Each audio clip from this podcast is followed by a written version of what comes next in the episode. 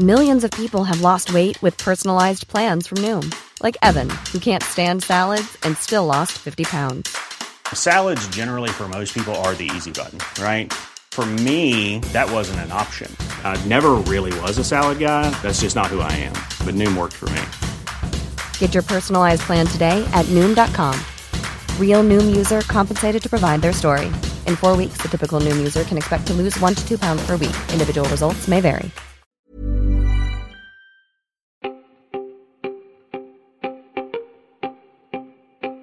Welcome to the Help Desk for Friday, the nineteenth of March. We've made it through another week, Tess. We sure have.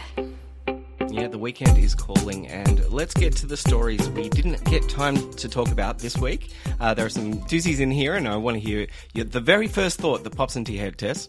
All right, so first one. Federal Liberal M Ps have called for E V support and a ban on fossil fuels by the mid twenty thirties. This was one M P in particular, Trent Zimmerman, has called for a ban on new petrol and diesel cars by the mid twenty thirties and an adoption of stronger policies to make that happen, including introducing financial incentives to buy E Vs and dumping the luxury car tax. The question here, Tess, does Zimmerman want cheaper Teslas or does he want to really meet Elon Musk?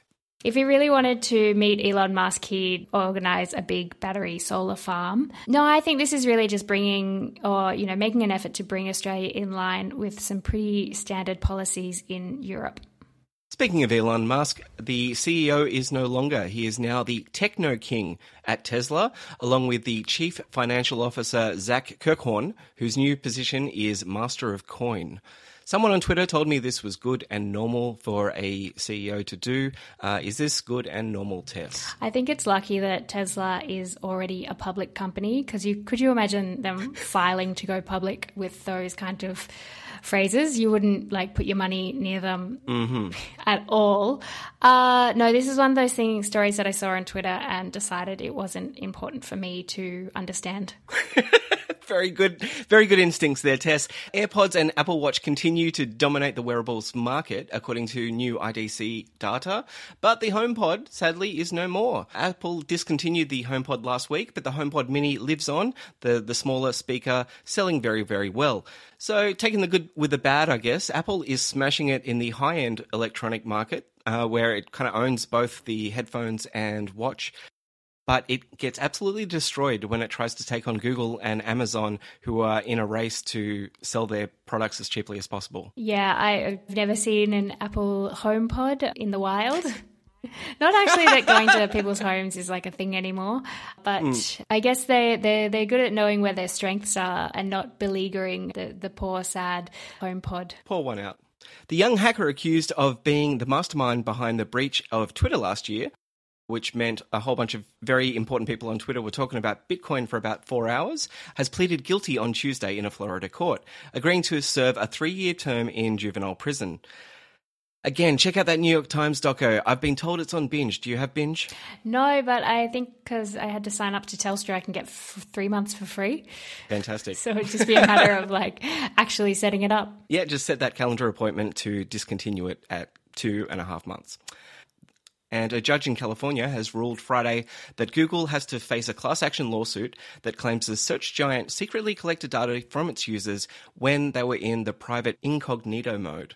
Uh, Google has accidentally scooped up data a few times over the years from its users. Uh, they really need to performance manage Gary insecurity, I reckon. This is interesting. Uh, class actions, they'll probably settle that. Uh, and then I imagine that would have a lot of people potentially involved in it. So they'll all get fifty bucks each or something. Yes, indeed. Sticking with Google, and they have announced a new Nest Hub.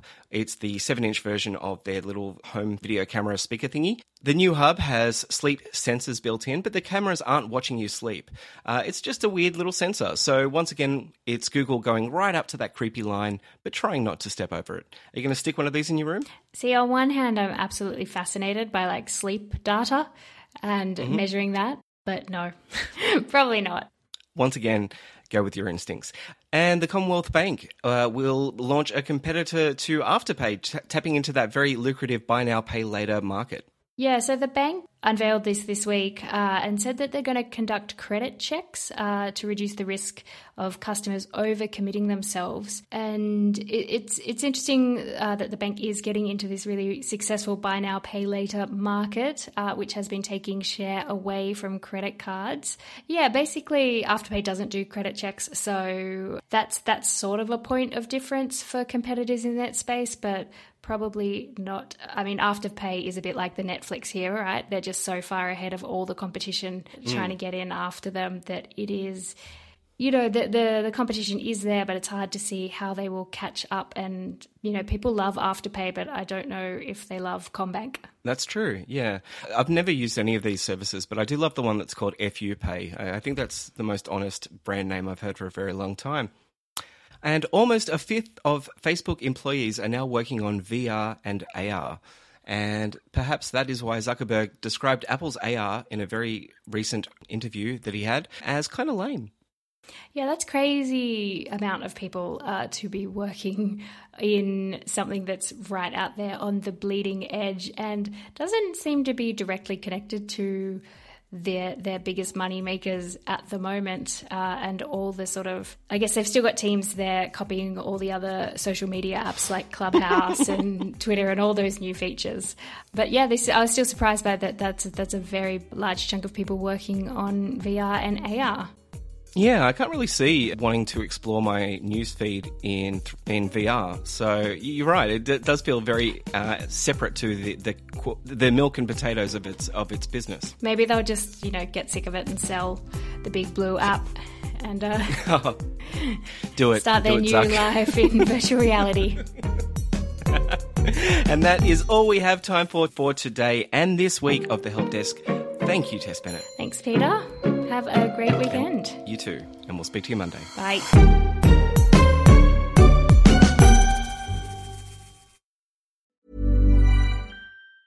Hey, it's Danny Pellegrino from Everything Iconic. Ready to upgrade your style game without blowing your budget? Check out Quince. They've got all the good stuff, shirts and polos, activewear and fine leather goods, all at fifty to eighty percent less than other high-end brands. And the best part? They're all about safe, ethical, and responsible manufacturing. Get that luxury vibe without the luxury price tag. Hit up quince.com slash upgrade for free shipping and three sixty-five day returns on your next order. That's quince.com slash upgrade.